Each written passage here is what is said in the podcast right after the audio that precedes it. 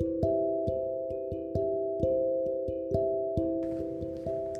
morning. This is Sister Lisa coming to you from the IL, the Edwina Elder Library. And today, as we point others to Christ, we are going to be reading day 28 of 31 daily thoughts to nourish the heart of a worshiper. Prophetic Paradox by Derek Craddock. Derek is a passionate minister of music who gives God a spirit of excellence in all he does. He is a now generation leader for Heart of Worship and serves at Northgate Pentecostals in Fort Worth, Texas. When Mary came to the place where Jesus was and saw him, she dropped down at his feet, saying to him, If you had been here, my brother would not have died. When Jesus saw her sobbing, and the Jews who came with her also sobbing, he was deeply moved in spirit and troubled. But some of them said, Could not he who opened the blind man's eyes have prevented this man from dying? John 11, 33 and 37. In today's society, we seem to be governed solely by our emotional response to what we see and feel. Oftentimes, our actions are based not, all, not on our spiritual beliefs in God's power, but by how a situation can be controlled using our own abilities.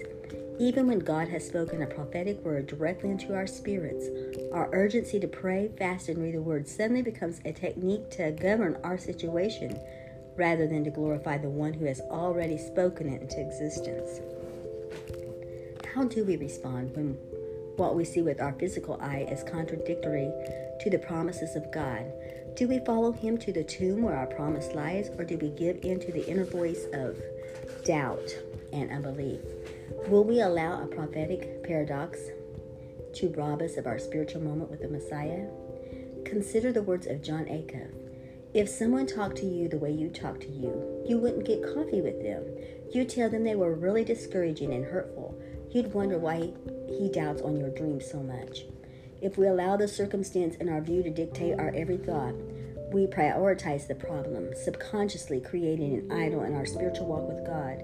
Listening to the voice of self can be the greatest hindrance in seeing a promise come to fruition. Even though Jesus spoke earlier in John 11 that Lazarus' illness will not lead to death, Lazarus was still buried in a tomb. Much like this passage, we are inclined to lean into things we can only measure with our physical eye. Even though Jesus spoke the promise, Lazarus was now dead and Jesus is nowhere to be found.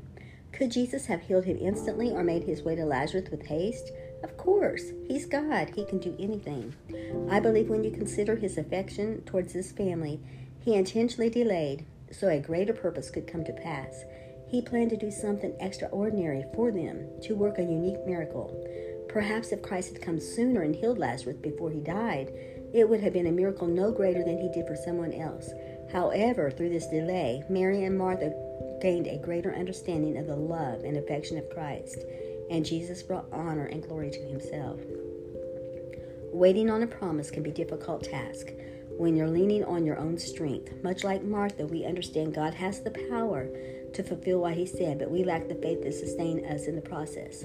Martha's lack of faith hindered her ability to believe God for the impossible. If in the moment you feel like God is far away from you, take notice of verse 35. Jesus wept. In that moment, the outcome could have been distinctly different, but yet the God of the universe knew exactly how they felt. He understood the pain and sorrow of death as they made their way to the tomb of Lazarus. Trust that God sees you in this moment and He can carry you. Understand that though your promise looks dead, in the end, that promise wrapped in grave clothes will live again. By silencing our inner voice of doubt and unbelief, we can combat what we see with our physical eye in light of what God has promised.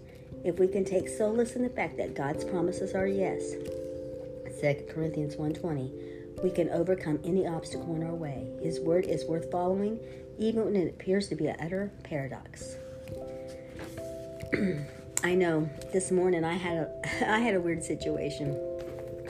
Um, I was trying to read from my devotional, Jesus Calling, and I went to turn on my uh, lamp on the side of, um, on a little tray kind of stand over by the, my uh, recliner. Well, the light wouldn't turn on, and so I pushed, um, I pushed the um, outlet. The it's a like a where you can plug in several, I, uh, several like you can plug in six things in a in a two outlet. Well, when I did that, there was like a spark came out, and then um, the light wouldn't come on at all. And then I noticed that a lot of the lights in the house wouldn't come on.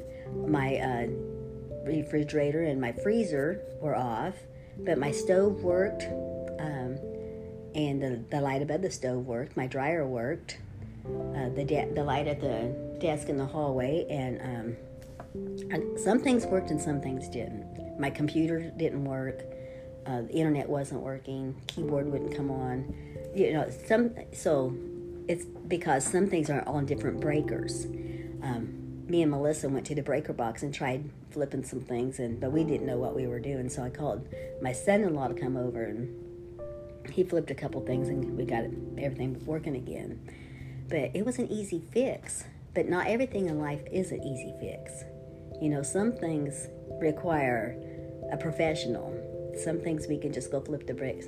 And it's like that with prayer. When we just pray to God, it's like flipping that breaker box.